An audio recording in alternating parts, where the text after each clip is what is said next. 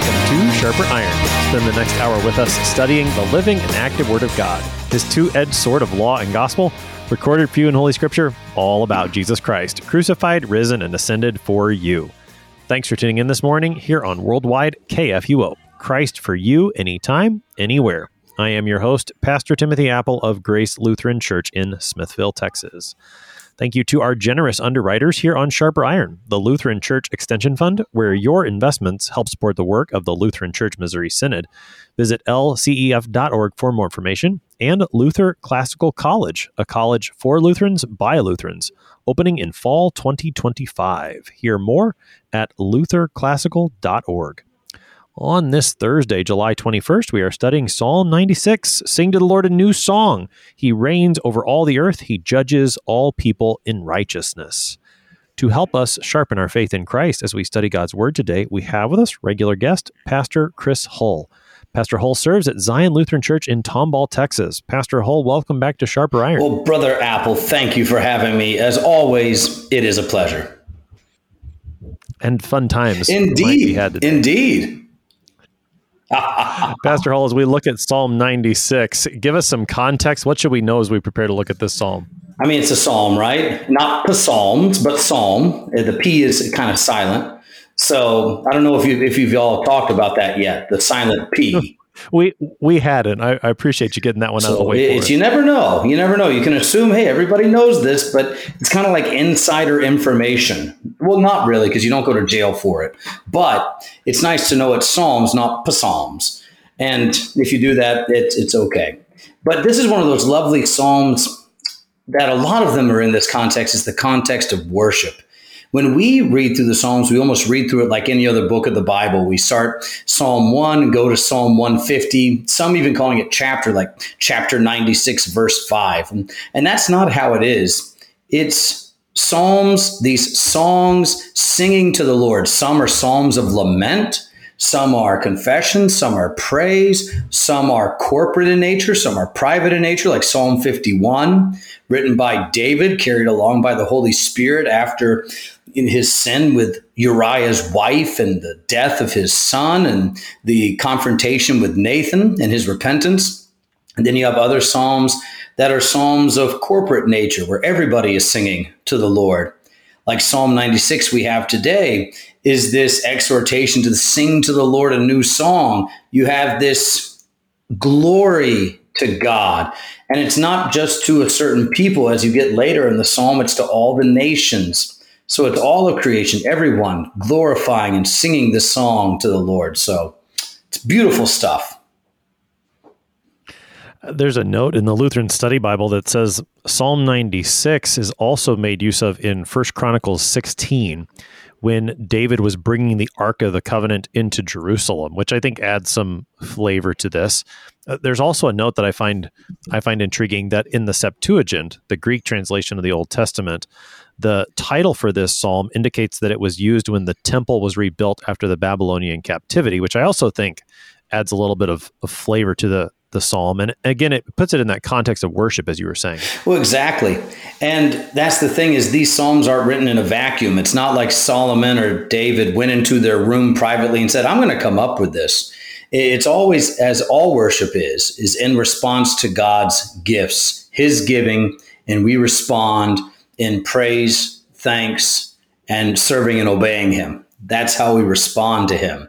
And that's what you have with these Psalms. David rejoicing and bringing the Ark of the Covenant, the temple being rebuilt after captivity.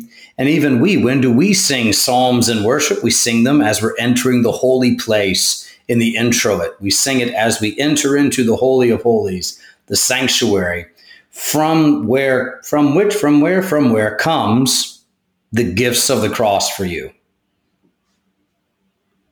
Let's go ahead and take a look at Psalm 96 this morning. Oh, sing to the Lord a new song. Sing to the Lord all the earth. Sing to the Lord, bless his name. Tell of his salvation from day to day. Declare his glory among the nations, his marvelous works among all the peoples. For great is the Lord, and greatly to be praised. He is to be feared above all gods. For all the gods of the peoples are worthless idols, but the Lord made the heavens.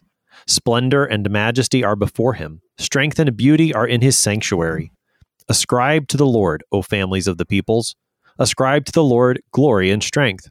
Ascribe to the Lord the glory due his name. Bring an offering and come into his courts. Worship the Lord in the splendor of holiness. Tremble before him, all the earth. Say among the nations, The Lord reigns. Yes, the world is established, it shall never be moved. He will judge the peoples with equity. Let the heavens be glad, and let the earth rejoice. Let the sea roar and all that fills it. Let the field exult and everything in it. Then shall all the trees of the forest sing for joy before the Lord, for he comes. For he comes to judge the earth. He will judge the world in righteousness and the peoples in his faithfulness. That is Psalm 96. Pastor Hall, very early in the psalm, we are told to sing three times, in fact, in just those first three verses, and that continues throughout the psalm. Why this emphasis on singing in Psalm 96? Because we can. I mean, why not sing? There's so many reasons to sing like I said for the first one, one is you can sing, and I always love when people tell me, "Well, I can't sing.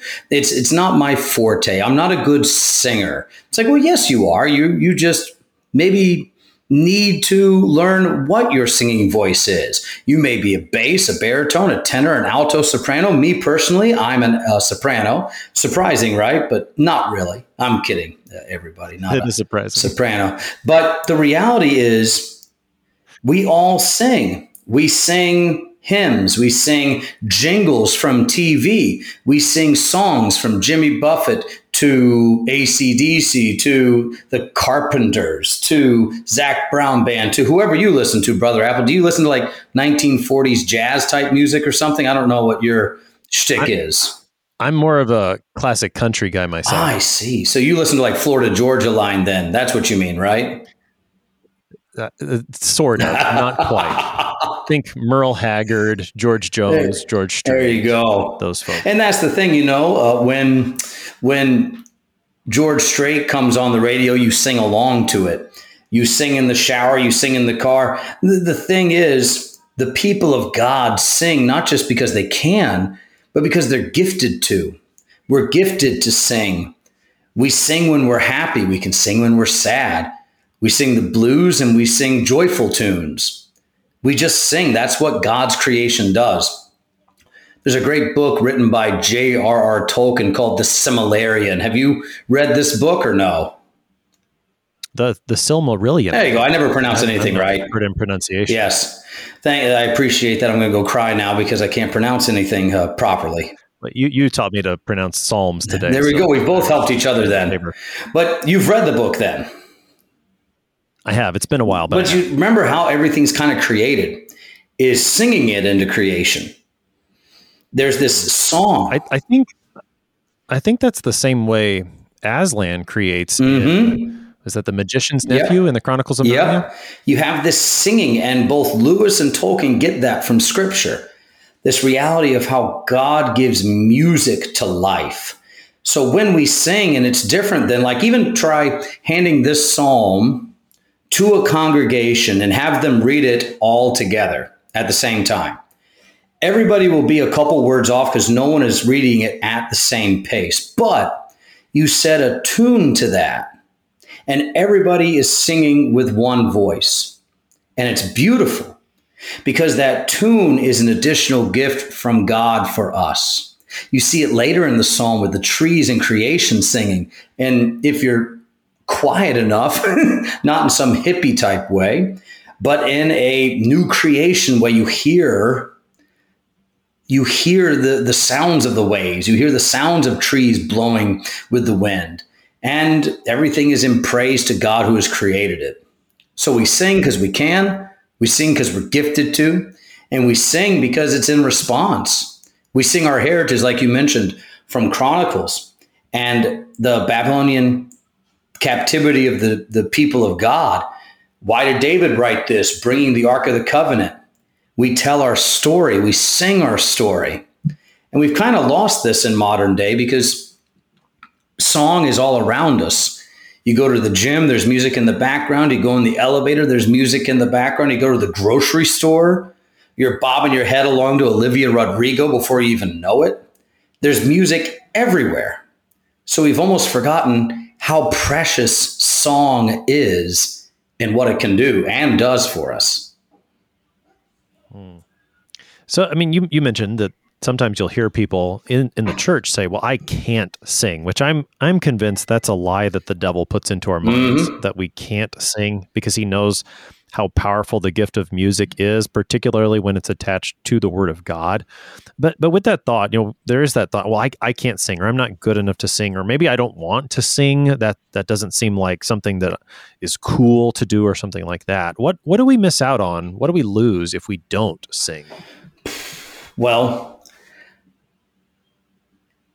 take an example like Easter Sunday. We'll take Good Friday to Easter Sunday. Good Friday, you sing "O Sacred Head Now Wounded," you know, by uh, Bernard of Clairvaux, and then translated by um, Paul Gerhardt. and you sing that hymn, and it brings you into the context of Christ, the suffering He did there in your stead and you you experience the grief, the pain, the sorrow. You're there with him in that song. And then you bring it to the joy on Easter Sunday where you sing I know my redeemer lives and you belt it out along with Job, the reality of the resurrection and how it changes everything about your life and the joy it brings to you. When you don't sing and you just kind of sit there, you you miss out on a part of that experience with God. Not that it's all about feeling, but it is. God affects you. You experience Him. It's not just head knowledge. Okay, I know what this hymn is. I've sung it in the midst of my sorrow and in the midst of my joy. You sing that. And if you don't have that, you, you miss out on how God's people talk to each other and how they share the word with each other. Uh, that's a really helpful answer that we, we would miss out on the way that God's people talk to each other. I, I think I've mentioned this previously in a, a, study on one of the Psalms that one of the moments that really stands out to me is in the the after the proper preface, where the proper preface ends, you know, therefore with angels and archangels and all the company of heaven, we laud and magnify your glorious name, evermore praising you and saying, mm-hmm. that's what the pastor says. But then the people sing and I think that that moment really gets to what you're saying that this is just what the people of God do. This is the way they talk to God and to each other is they sing. They they can't help it. Almost like in a musical, you know, people just sort of break out into song mm-hmm. suddenly as if it's entirely normal. Well, that's what the church does. So we break out into song at what God has done because that's entirely normal. Yeah. Well, and it, it's countercultural nowadays. Musicals are not what everyday life is, but it's how the church is. So you want to be countercultural. Don't, I mean, going to rallies can be fun, going for walks can be fun. Go to church and sing. Sing in your car, sing at work. Are they going to fire you because you sang a hymn? Well, wouldn't that be a fun way to be reason to be fired? It, or if you were a pastor and that happened, that'd probably be bad, but hopefully that, that wouldn't be the case. But the reality is, you look at why we sing. It's not just because we can, because we're gifted to. It's how we speak to each other. It's how we hand over stories. It's how we confess the truth. It's how we bear the cross. That's look at Luther. He wrote, A mighty fortress is our God, based off Psalm 46, right after the plague came through Wittenberg in 19, not 19, 1527. So you, are there with Luther as he sees death all around him. His own daughter died that year that he wrote that. So when he says, Take they our life, goods, fame, child, and wife, you know he experienced that and you sing it. But how does Luther sing it? It's not some dirge, it is a triumphant march unto eternity. And it's beautiful. Hmm. Yeah, that really is. It's such a powerful hymn. And and over and over again, these hymns they do give voice to the story of what God has done so that we would remember it and that we would proclaim it then to our our church to the ne- to the world to the next generation over and over again. Now, one thing that, that stands out then in this psalm is that the psalmist says, "Sing to the Lord a new song." I mean, so far, Pastor Hall, you've been talking about well, old songs like "A Mighty Fortress" or "O Sacred Head Now Wounded." These are pretty old songs. What's the What's the new song that the psalmist has? Well, and new doesn't mean contemporary. It doesn't mean it's written today. New means, I know you, Pastor Appel, you're such a silly guy. Uh, new means this is something God has done. It's not a song of the world, it is a song of eternity. Our hymnody is not secular. It may have a secular tune, possibly, but the words do not come from this world. They don't come from the old creation, the fallen creation. Our hymns, the songs of the church, are of the new creation, the one that Christ has redeemed, ransomed in his blood, wounds, and death. So when we sing a new song, we are singing of our Lord Jesus Christ and the work he has done, that he has gone to make all things new, that he has given us new life, fresh life, eternal life in his death and resurrection. So when we say sing to the Lord a new song, sing to the Lord all the earth is hey, the old song of death is over. We sing the new song of death being swallowed up by death and life given to all in Jesus Christ. That's a, very fantastic answer, Pastor Hall, that the new song comes from the new creation. And and so if you're singing, quote, an old song, one that you already know, or one of the quote old favorites, that mm-hmm. doesn't mean that it's an old song that goes against Psalm 96. Rather, what makes it the new song is that it speaks of God's deliverance. And, you know, and when you look at songs within the Word of God, one that stands out from the get go, if you go all, and you maybe could could go before this, Pastor Hall, but the one that stands out to me comes from Exodus 15, mm. the Song of the Sea, is it sometimes called, or the Song of Moses, mm-hmm. where the people rejoice in what the Lord has done in bringing them out of slavery in Egypt. But as you look at the the other songs, including Psalms, that go forward from there, it's remarkable how often those songs will take elements of the quote old song and then make them new or renewed, but always because of something that God has done. So when you I mean you look at the Exodus and how the language of the Exodus gets used, say in from the return from exile, which then gets used again when we talk about our Lord Jesus Christ and his exodus, as he even says it is at the transfiguration, and then all the way into the book of Revelation, it's this song of God's work of salvation being repeated over and over again, maybe with with new nuances, but it's that same song being maybe you say renewed always because of something that God is doing. That's what makes it the new song. Well, exactly. Take the Magnificat song of Mary. God has reversed everything. He has flipped everything on its head. And that's what you're seeing here. Those who are poor are made rich. Those who are rich are sent away empty. Those who are filled are sent away empty. This reality of how God works. And the people of God sing these. We sing the Benedictus. We sing the Magnificat. We sing the Te Deum, which is that confession. It's not found in scripture, but it's that early sung creed of the church. We sing Exodus. We sing Hannah's song from Samuel. You sing these hymns of thanksgiving, of confession, and it's all God's work for you. That's why they're always new. Be it one that was written last year by Stephen Starke, one written by Luther in the 16th century, or one written by Ambrose of Milan in the 4th century. They're all new songs because they sing of our life in Christ. With this understanding of the new song, not meaning when it was written, whether it was written in 2022 or it was written in the 400s. Uh, why why is it important that we hold on to the new song from previous generations? In, in other words, why do we need to sing old hymns?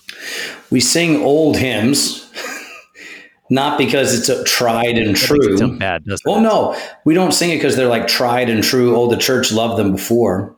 We sing them because the same Christ who saves us today is the same Jesus who saved them back then, the same Jesus who saved Hannah and Moses and Aaron and Zipporah, who saved Mary and Elizabeth and Zachariah, who saved Ambrose and Augustine, who saved Luther, who saved Timothy Dudley Smith and Starke and Franzmann, Speratus, Nicolai, Gerhardt. These are the, the hymns of people who are saved by Christ. So we sing them. We can sing one someone wrote yesterday or someone wrote the day after Christ rose from the dead. Why? Because they are the songs of those who are saved. They're, as Bob Marley once said it, redemption songs. And that's what we sing songs of us being redeemed. And and these hymns are not just for him, correct? They're also for her. I think so. There's some guy that came up with that. I don't know who. Program about that, don't you? oh, but no, but that that's the thing is, it's not just our rich hymnody. Look at the Psalter. Luther would sing all 150 psalms at least two, if not three times a week when he was in the monastery. And when he came out of that, he didn't do the, the daily hours anymore, but he still was saturated by the vocabulary of the Psalter, by the language of the liturgy. This is our way of talking. We don't talk like the world does. We've begun to do that, or we've done it for a while because we stopped singing so much. We have a new soundtrack, and it's for some reason the soundtrack of the world rather than the good old soundtrack of God's people who sing of being ransomed and delivered. So that's what we're just going to keep on doing then. Mm-hmm. Yeah, and Psalm 96 encourages us to do so again multiple times, three times in the first two verses sing to the Lord. And so we're singing a new song. And you've already started to, to take us into this theme that we see in Psalm 96 that it is all the earth that sings to the Lord ultimately. What, what is what's the emphasis there? Well, the reality is Christ has redeemed his creation. When you look at what Christ has done, everything is his. All authority in heaven and on earth has been given to Christ. So he then sends the apostles out to baptize, commune, and teach. Christ has redeemed everything. He's redeemed all of creation. So all of it is, is for him. We don't have to come up with a green initiative in the church. There already is one in the blood of Christ. That everything is precious to the Lord for our benefit and to give glory to him. So when we look at all of creation praising the Lord, it's showing the vastness of what Christ has done for us in his death and resurrection. So when we look at singing, and this is the other thing, when you sing, it's not just for in the walls of church. You can sing anywhere, anytime. And what a blessing that is. It really is. And and in today's world, as you said, where there's always kind of this background music, such that maybe we don't even realize it's there. I think when the the song of the church pierces through that and people hear it, they listen. They listen. And I, have I've had this experience. Maybe you have when I sing, particularly in a in a nursing mm-hmm. home, and especially when it's just like me and the one person in their room will be doing the the divine service there, and and we'll sing a hymn together. And and it's amazing how many times people will say, I, I really appreciated you singing. Like that catches their attention. And or maybe they'll even ask, why were you singing? You know, people like they need to hear the church sing because the soundtrack of the world, I like the way you said that. The soundtrack of the world just is kind of always there and it's really dull and, and boring and I mean just it drains the energy. Mm-hmm. But the the song of the church that is what really gives life. And so how how necessary is it for us to sing? As you said, not just within the the sanctuary of the, our congregations, but everywhere we are to sing this song.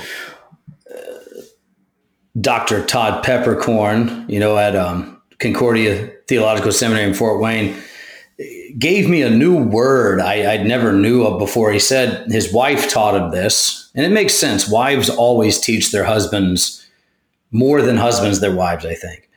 And she's an opera singer, and it's this word squillo. Have you heard this squillo? That's a new one yeah. to me, Pastor Hall. So he, he says what it is is you can have a whole orchestra and everybody is singing.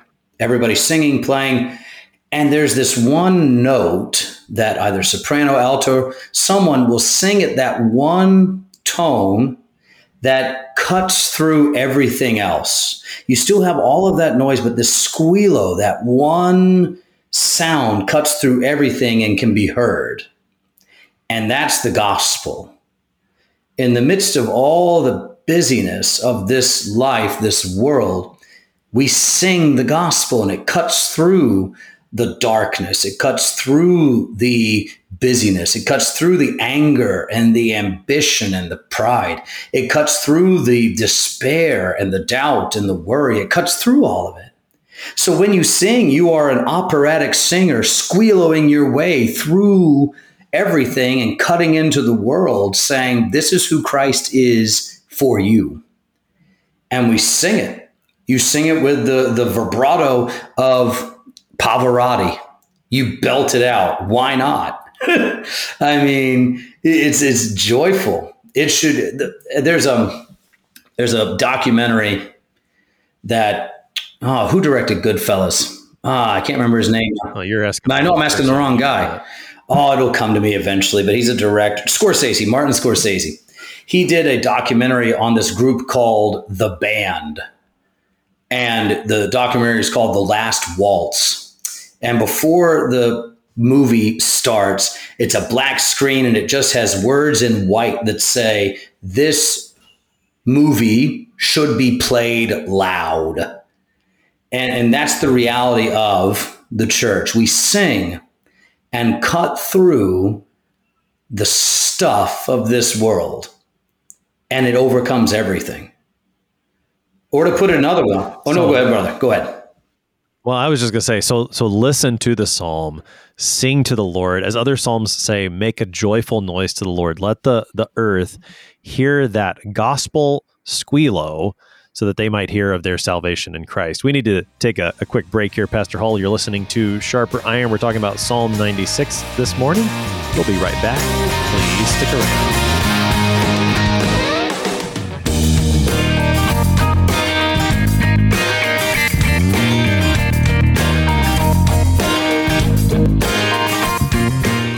Did you know that Lutherans are helping new American immigrants get settled? How about struggling church workers in need of support and refreshment? And we assist at risk children and provide disaster response to hurricane victims. Through LCMS recognized service organizations, we are doing all this and more. I'm Rahema Kavuga of Lutheran Church Extension Fund, and I don't want you to miss out on hearing what your brothers and sisters in Christ are up to. Visit interesttime.org to see how your support gives life to these works of mercy and love.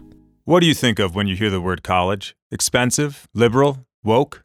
Imagine a college that is affordable, a college that is unapologetically conservative and Lutheran, a college that won't take a dime of federal funding, a college that teaches the best of our Western heritage, a college where students grow in the Christian faith instead of leaving it behind.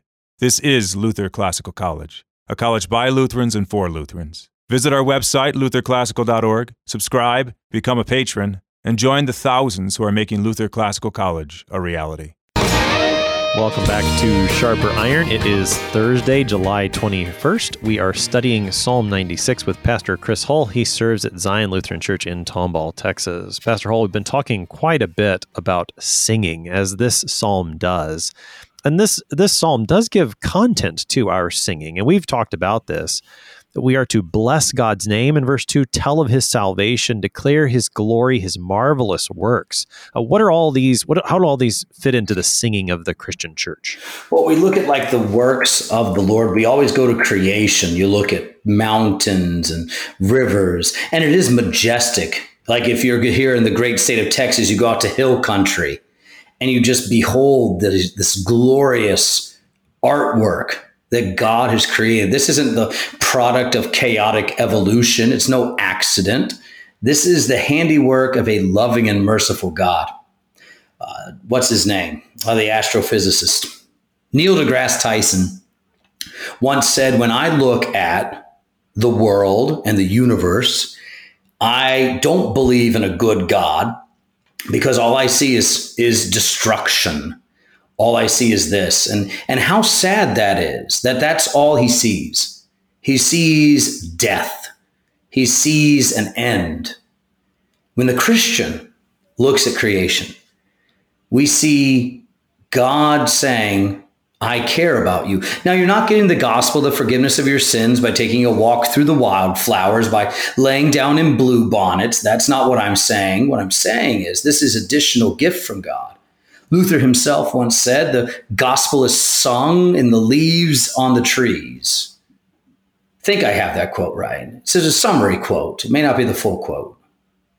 But the reality is, we are free to rejoice in all of creation and to invite creation to sing with us, to rejoice with us. Look, isn't an organ a, a creation of God? It's a wind instrument. If God did not desire the wind to be there, it would not be there.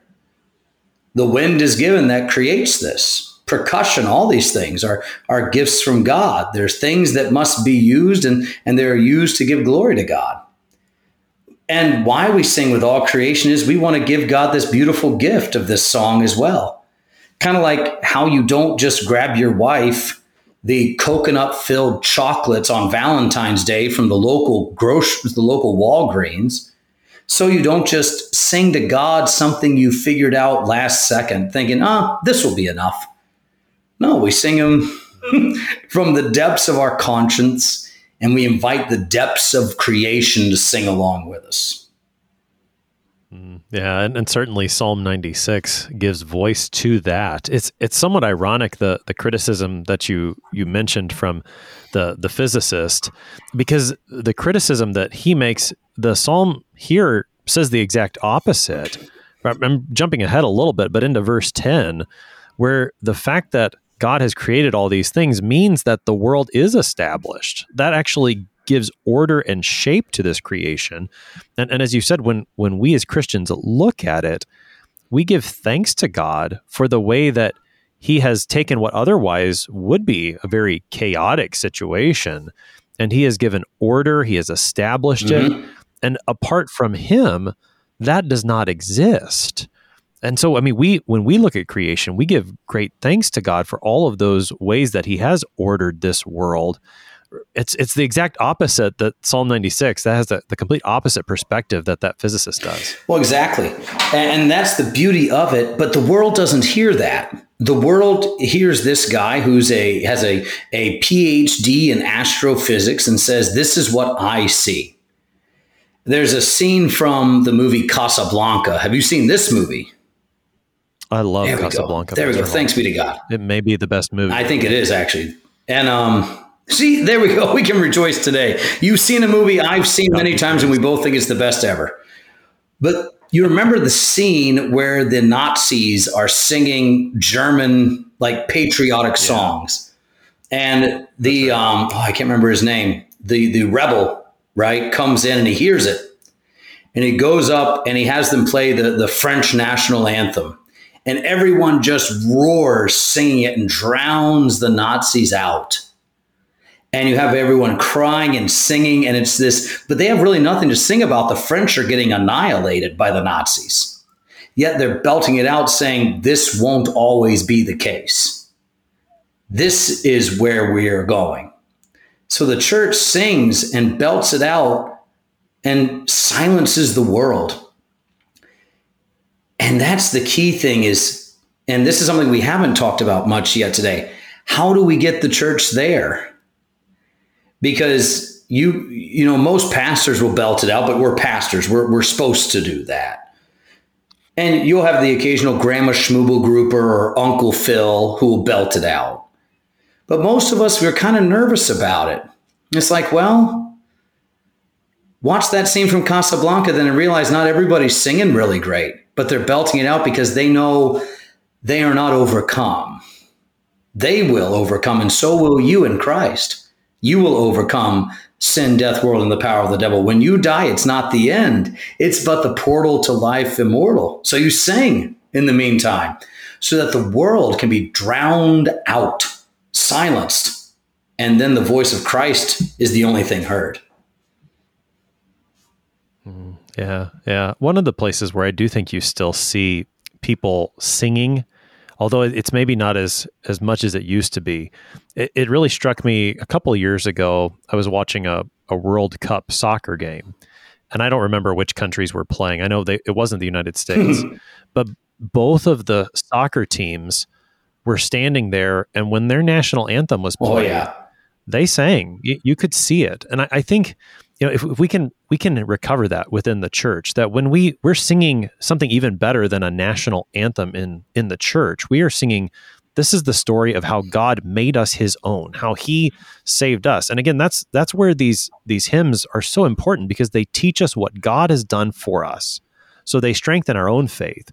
And then that gives praise to the Lord. It proclaims his name to all nations. And that's the hymn that that cuts through all the noise that the world needs to hear. They may react violently against it, but they need to hear it. And and yeah, just I don't know, just keep singing. That's from a that's from a movie. It's just keep swimming. Yes, just keep swimming. But I do just, just keep, keep, singing. singing. I love it.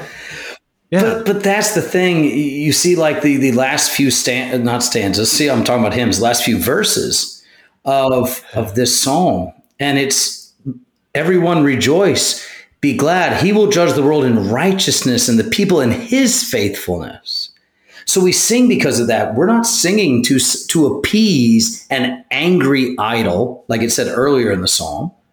We are singing to our good and gracious God who loves us. When we are faithless, He's faithful, for He cannot deny Himself.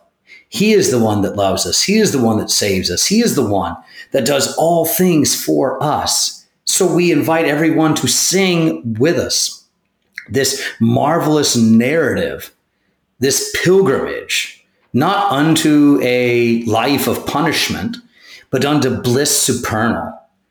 And we would all be well off to see this in this psalm and then see it in our church's hymnody.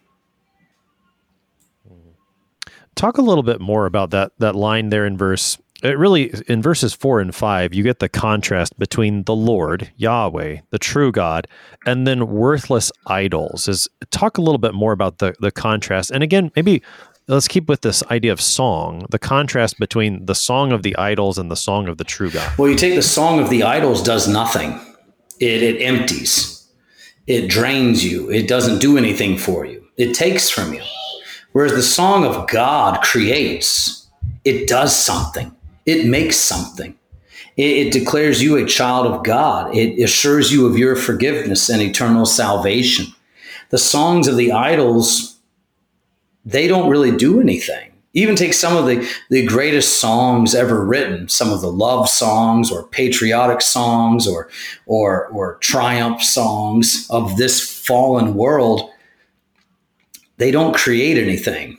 They don't make anything what was it? Remember when Bill Clinton was elected? His campaign song was by Fleetwood Mac. You know, don't stop thinking about tomorrow. You know, and I think even Fleetwood Mac, I think even played with him at, at one of his rallies. That song doesn't do anything. Look at what happened to Fleetwood Mac they do the song "Don't Stop Thinking About Tomorrow." They all got divorced and you know had all this chaos in their life. They had they had they had despair and depression and all these things yeah, they may have had money, but they, they, they didn't have any peace. And God's song gives you peace, completeness, wholeness in Him alone. He does something, whereas the worthless idols do nothing but take from you. And maybe one of the, the keys to recovering the church's song is to recognize the the emptiness, the worthlessness, the do nothingness of the world's song. It, it, what's what's deceptive is that the world's song is often so loud hmm. and and wants to be heard, but it, it really can't do anything. And and just thinking through, you know, you you know the pop culture references much better than me. Hmm.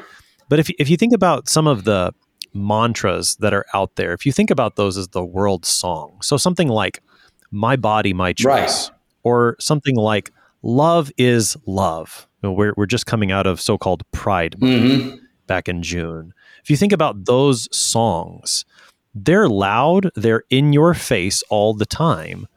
But with those two in particular, they really cannot make anything. In fact, they they deny the life-giving power that God has put into his creation through procreation. And if I think perhaps if we start to realize what Psalm 96 puts, puts before us that these idols are actually worthless. They can't do anything. They can't create like the true God does. If we realize that their song is actually nothing and that the song of the church is, is truly life giving, maybe that can can help us to embolden our voices. Well, and it's that, and it. The reality is, The world, I, I tell the saints at Zion this all the time the world is always preaching to you, not for you, but to you. They're, they're not really doing anything for you, but the world is always preaching. The devil is always preaching. Death is always lingering around. You have their song all the time. You are always in worship, either to the one true God or to the worthless idols of this world. You're never outside of worship. You're always worshiping. And it's getting into that context like, oh, so when I go to the the swim meet all day long, and, and I bring this up because my kids are on a swim team, I'll devote 11 hours that day to that swim team. But will I sit and sing hymns for 11 hours? No, that's crazy. Why would I do that? That's such a waste of time. Or I'll go to work for nine hours a day. I'll do my hobbies for multiple hours a day. I'll watch the news for multiple hours a day. I'll read. I'll listen to podcasts. I'll do all these things instead of hearing the voice of Christ. So, one thing I've told people is where are you going? You have a destination. It's, it's when you put your, your destination in in Google Maps you, you don't say, okay, you tell me to go north. Well, I'm going to drive south and assume I'm going to get to the place where I intend to go. You're going unto the heavenly Zion, unto the new creation. So we walk with each other unto that place, singing our hymns, which remind us of where we're going, so that we don't get discouraged when things aren't going well so that we don't get distracted when things may not be going as fast as we want them to be. We sing and we drown out all that worthless stuff, the, the, the side roads that are just going to get us lost and frustrated instead of going on that one path, which is Christ Himself.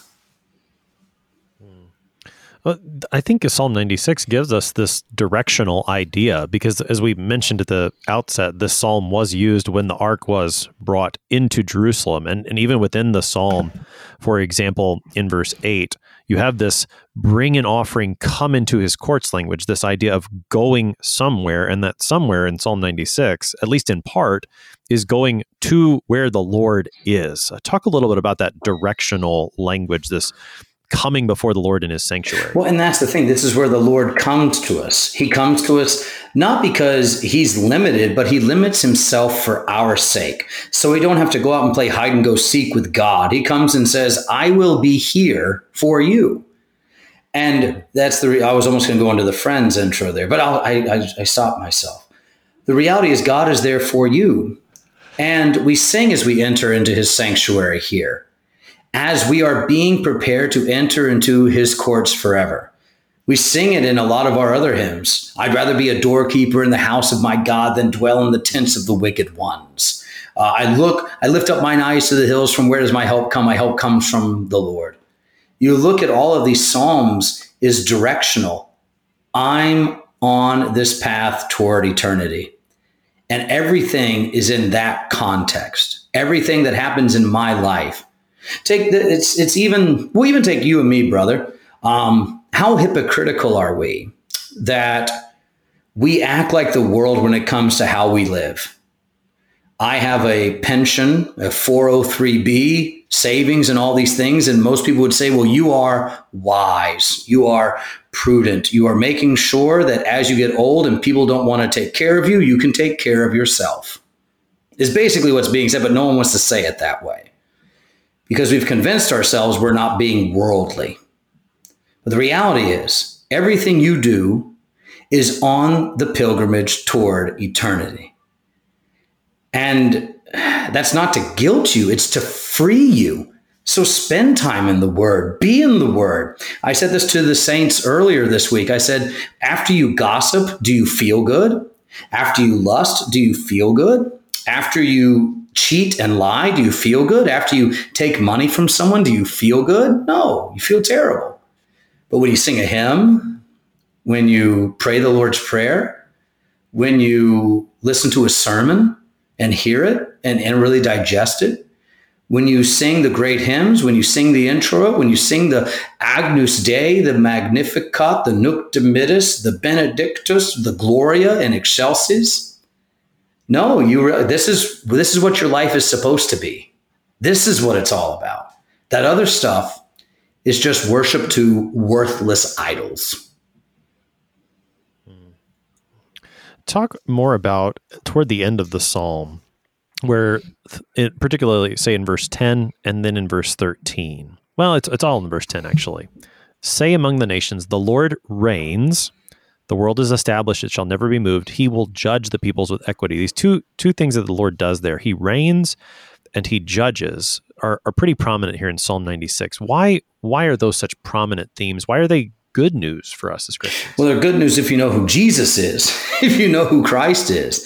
When you see that Christ is the one who reigns, but from where does he reign? He reigns from the tree of the cross. What does he do from the tree of the cross? He bears the sin of the world. He bears your sins. He stands in your stead as the sinner. So not only does God destroy the sin and the sinner too, because Christ died, so that he may judge with equity, meaning he does not judge you falsely. He doesn't take your sins into account when judging you. He judges you according to his righteousness. He judges you according to his work on the cross. So that when the Father sees you, the Son, who all authority has been given to, says, This one's good. He's with me. I died for him. I died for her. I died for them all, that they may reign with you, that not reign, live with you eternally, Father. And it's beautiful when we see Christ as our righteous judge who doesn't terrify us but judges us and reckons us righteous according to his grace by faith alone. So we have, and we've talked about these verses already, I think, in verses 11 through 12, just this overwhelming joy of creation. It's quite the quite the scene to picture in your head.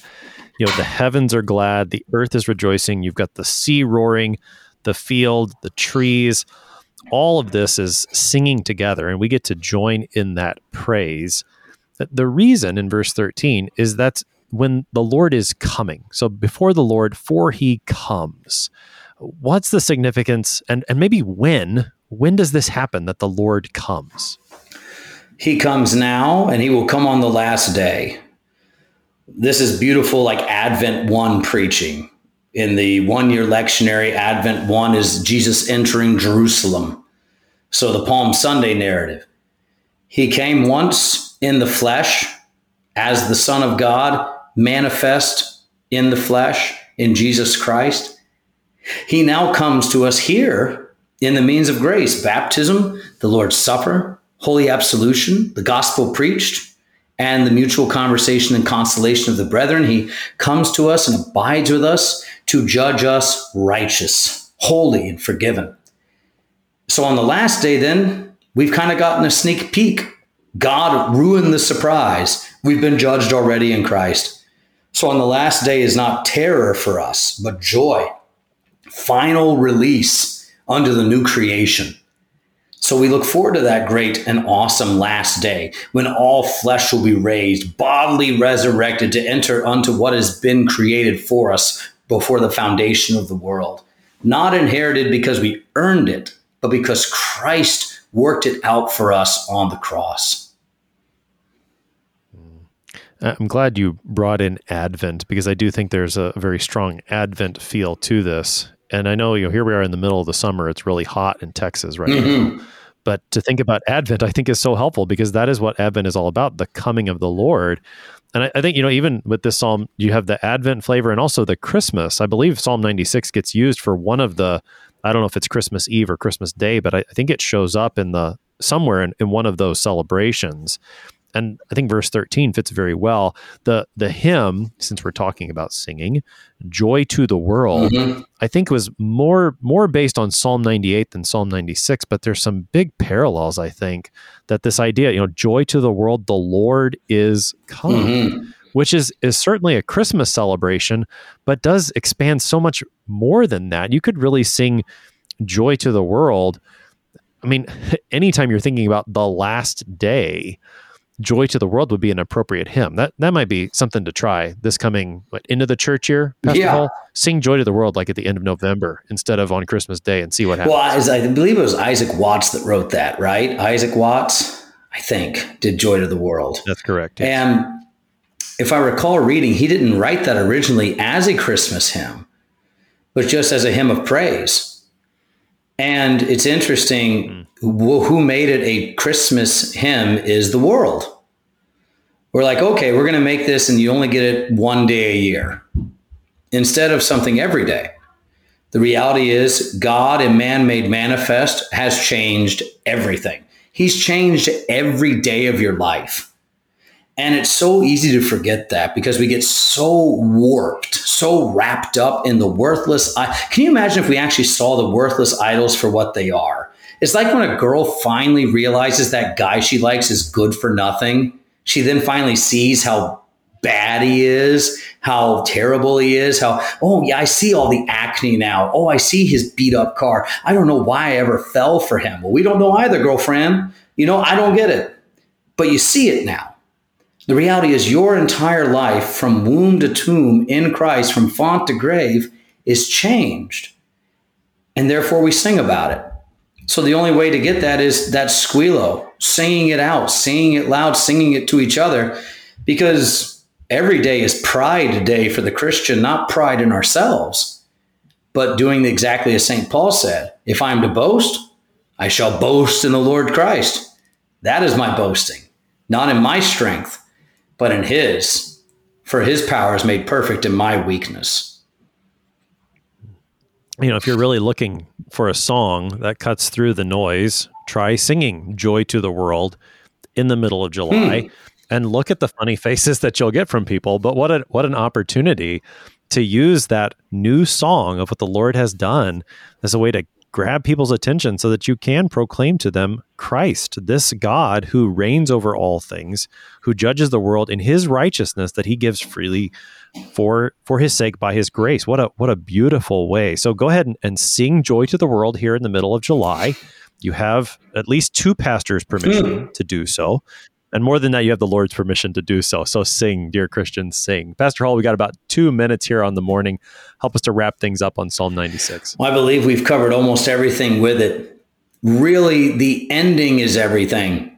He judges you in righteousness and according to his faithfulness. You are not judged by your failure. You are not judged by your depravity. You are not judged by your sin, your complete deadness. That is not how you are judged. You are judged according to Christ's righteousness, by the reality that he has finished all the work for your salvation on the cross. That's what has happened for you. You are ransomed, you are freed, you are delivered from sin, death, world, and the power of the devil by your Lord and Savior Jesus the Christ. So, what do you do in the meantime until you get to be with Him unto the ages of ages where there is no sin, there is no sadness, there is no death? Until then, let's just keep singing. Let's sing the Advent hymns. Let's sing the Easter hymns. Let's sing the Lenten ones, the Holy Week ones, the Trinity ones, the end of the church year ones, the trust, the hope, and comfort. Let's sing the Psalms. Let's sing the canticles. Let us sing together. Let's sing in St. Louis and sing in Fort Wayne, sing in Tomball, sing in Smithville, sing in Dallas, sing in Seattle, sing in Rome, Paris, London, and St. Petersburg. Just sing. Because it's fun times walking together in our life together, joyfully knowing we're all going to a fantastic place. Pastor Chris Hull is pastor at Zion Lutheran Church in Tomball, Texas, helping us today with Psalm 96. Pastor Hull, thanks for being our guest. As always, thank you for having me, Brother Appel. It was fun times. I am your host here on Sharper Iron, Pastor Timothy Appel of Grace Lutheran Church in Smithville, Texas. Sing, dear Christian, sing. Sing to the Lord a new song, the song of his salvation, the song that we will sing together for all eternity. Thanks for spending the morning with us. Talk to you again tomorrow.